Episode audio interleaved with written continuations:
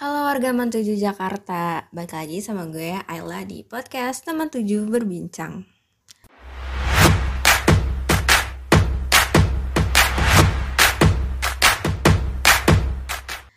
Apa kabar semuanya? Semoga dalam kondisi sehat ya. Kali ini gue sendirian nih nemenin kalian.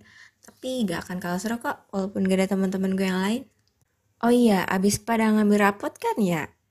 gimana rapatnya kemarin? Sesuai ekspektasi nggak? Hmm, ya udah guys, kalau emang belum memuaskan, next semester ditingkatin lagi ya, jangan putus asa. Terus sekarang berarti liburan kan ya? Nah menurut gue sih kalau ada waktu kayak gini, mending kalian healing dulu gak sih? Biar otak yang kemarin tuh udah reset, yang stres-stres itu bisa hilang. Nah, sambil liburan boleh banget nih dengerin podcast dari OSIS 97. Oke, okay. episode kali ini sesuai dengan judul gue bakal ngebahas tentang personal branding. Gue yakin banget generasi kita pasti sering dengar yang namanya personal branding. Sebenarnya setelah gue riset beberapa web atau video YouTube gitu, personal branding baik diminati sama mahasiswa-mahasiswa gitu, tapi gak ada salahnya kan kalau kita anak SMA udah coba pahamin tentang personal branding ini. Oke, di sini gue bakal bahas satu-satu. Nah, pertama nih, apa sih personal branding? Singkatnya gini. Jadi personal branding itu adalah pengenalan tentang siapa diri kita untuk mempengaruhi cara pandang orang lain terhadap kita atau bisa dibilang seni membentuk perspektif orang lain terhadap kita. Tapi kan kita nggak bisa kontrol persepsi orang lain ke kita. Nah, iya di sini kita bukan mengontrol persepsi orang lain, tapi kita mengarahkan persepsi orang terhadap kita. Personal branding ini juga bikin kita supaya kita tuh bisa nunjukin kemampuan kita secara profesional di depan orang lain. Jadi bukan kayak asal omong gitu. Nah, pasti kepikiran kan tentang pencitraan selama gue bahas tentang pengertian ini. Ini dua hal yang kalau dipikir-pikir berdekatan, tapi ternyata jalannya beda banget. Kalau personal branding, kita dituntut buat bisa ngebuktiin dengan fakta, dan dengan adanya pembuktian itu kita bisa dipercaya sama orang. Sedangkan pencitraan, itu tuh mereka yang di luar terlihat bisa, tapi sebenarnya nggak bisa mereka cuma ingin diakui dan dilihat hebat tanpa fakta yang sebenarnya. Kebayangkan pencitraan sama personal branding tuh bedanya kayak gimana? Sebenarnya gue juga kepikiran guys waktu searching-searching tuh kayak lah personal branding cuma buat pamer doang gitu. Terus gimana? Lu tujuannya cuma pamer doang. Nah, enggak guys, ternyata personal branding tuh supaya orang bisa mengenal lu dengan kemampuan lu dan lu bisa nunjukin itu gitu.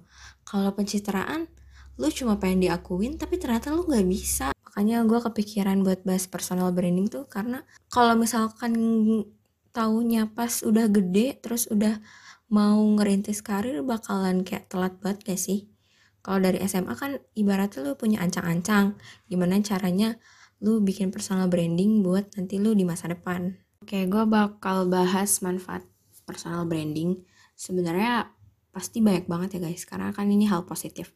Tapi di sini gue bakalan bahas sedikit aja. Yang pertama ningkatin kepercayaan diri lo. Tapi harus diinget juga personal branding ini juga bukan proses yang terjadi secara instan tapi lo harus bangun seiring berjalannya waktu. Jadi step by step. Terus kedua adalah kesempatan buat berekspresi dan berkreasi dengan adanya personal branding ini lo bakal fokus buat jadi diri lo yang sebenarnya terus mengekspresikan diri lo itu ke orang-orang dan menekuni passion lo itu. Terus yang ketiga adalah membuat lo stand out dari kompetitor. Membangun personal branding adalah kesempatan untuk membedakan diri lo dengan orang lain. Ini adalah cara yang terbaik untuk nunjukin keterampilan atau keahlian lo di bidang tertentu. Terus yang keempat, ngarahin lo pada banyak peluang. Nah, personal brand ini bisa dikaitin dengan stepping stone yang bisa membawa kesuksesan untuk masa depan lo dengan adanya self branding ini lo bakalan gampang buat uh, capai sebuah tujuan lo dan bakal sangat membantu banget sih. Nah kalau misalkan lo udah punya personal branding yang kuat, itu tuh bakal ngebuka banyak kesempatan bagi lo. Kayak interview kerja, nggak cuma kerja sih. Kayak interview mau masuk organisasi, terus naik pangkat, terus partnership, uh, terus banyak deh. Nah cara-cara untuk membentuk personal branding ini yang pertama lo pastinya harus tahu passion lo tuh di mana terus tujuannya mau ke mana gitu tanyain tuh ke diri lo sendiri apa yang memotivasi lo terus di bidang apa yang lo unggul terus ke arah mana yang lo pengen tuju, terus yang paling penting apa dampak yang lo berikan buat orang-orang. Nah yang kedua tentuin nilai unik dalam diri lo. Cari tuh nilai-nilai unik yang ada di dalam diri lo. Tapi kan pasti semua orang punya nilai unik yang kadang-kadang sama kan. Nah kalau sama sama orang lain, terus orang lain itu nggak punya personal branding yang kuat kayak lo, mereka bakalan kayak kayak kurang menonjol lah dibanding diri lo yang udah punya personal branding gitu. Terus yang ketiga, bangun konten yang bermanfaat. Lo kan pasti pada punya TikTok, pada punya Instagram gitu-gitu kan. Salah satu strategi personal branding ampuh adalah membangun konten. Ini salah satu cara yang efektif buat dapetin kepercayaan dari audiens-audiens lo gitu. Kan berarti kalau di media sosial kayak gitu termasuk gratis kan ya. Dengan adanya konten gratis ini yang lo buat, orang bakal ngerasain manfaat dari konten lo dan lo tuh bakal diposisikan sebagai ahli di bidang tersebut.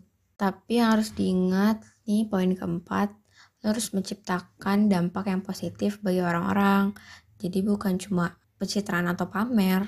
Menurut gue udah banyak banget anak 2000-an itu yang kayak kita punya personal branding dirinya sendiri kayak di TikTok itu banyak banget influencer-influencer umur di bawah 17 tahun tuh yang mereka ciptain dampak positif buat kita gitu loh. Lu gak perlu takut, lu gak perlu malu buat ekspresiin diri lo di dalam akun media sosial lo.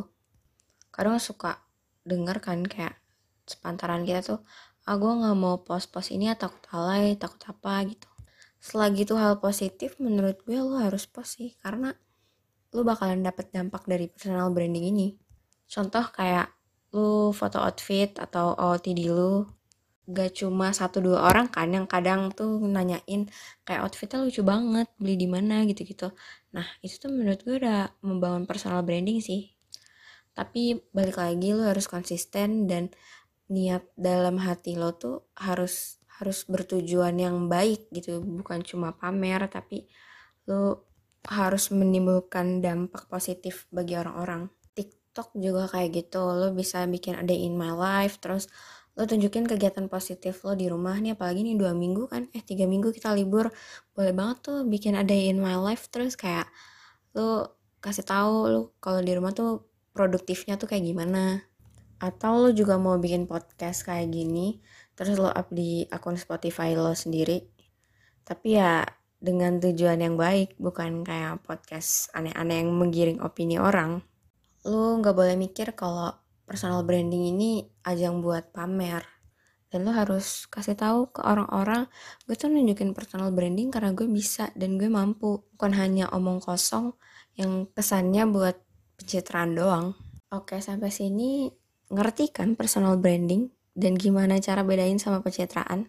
Um, kalau belum ngerti bisa diulang-ulang kok podcastnya. Segitu aja podcast dari gue dan dari Iptek Aduh, ini durasinya kelamaan gak ya?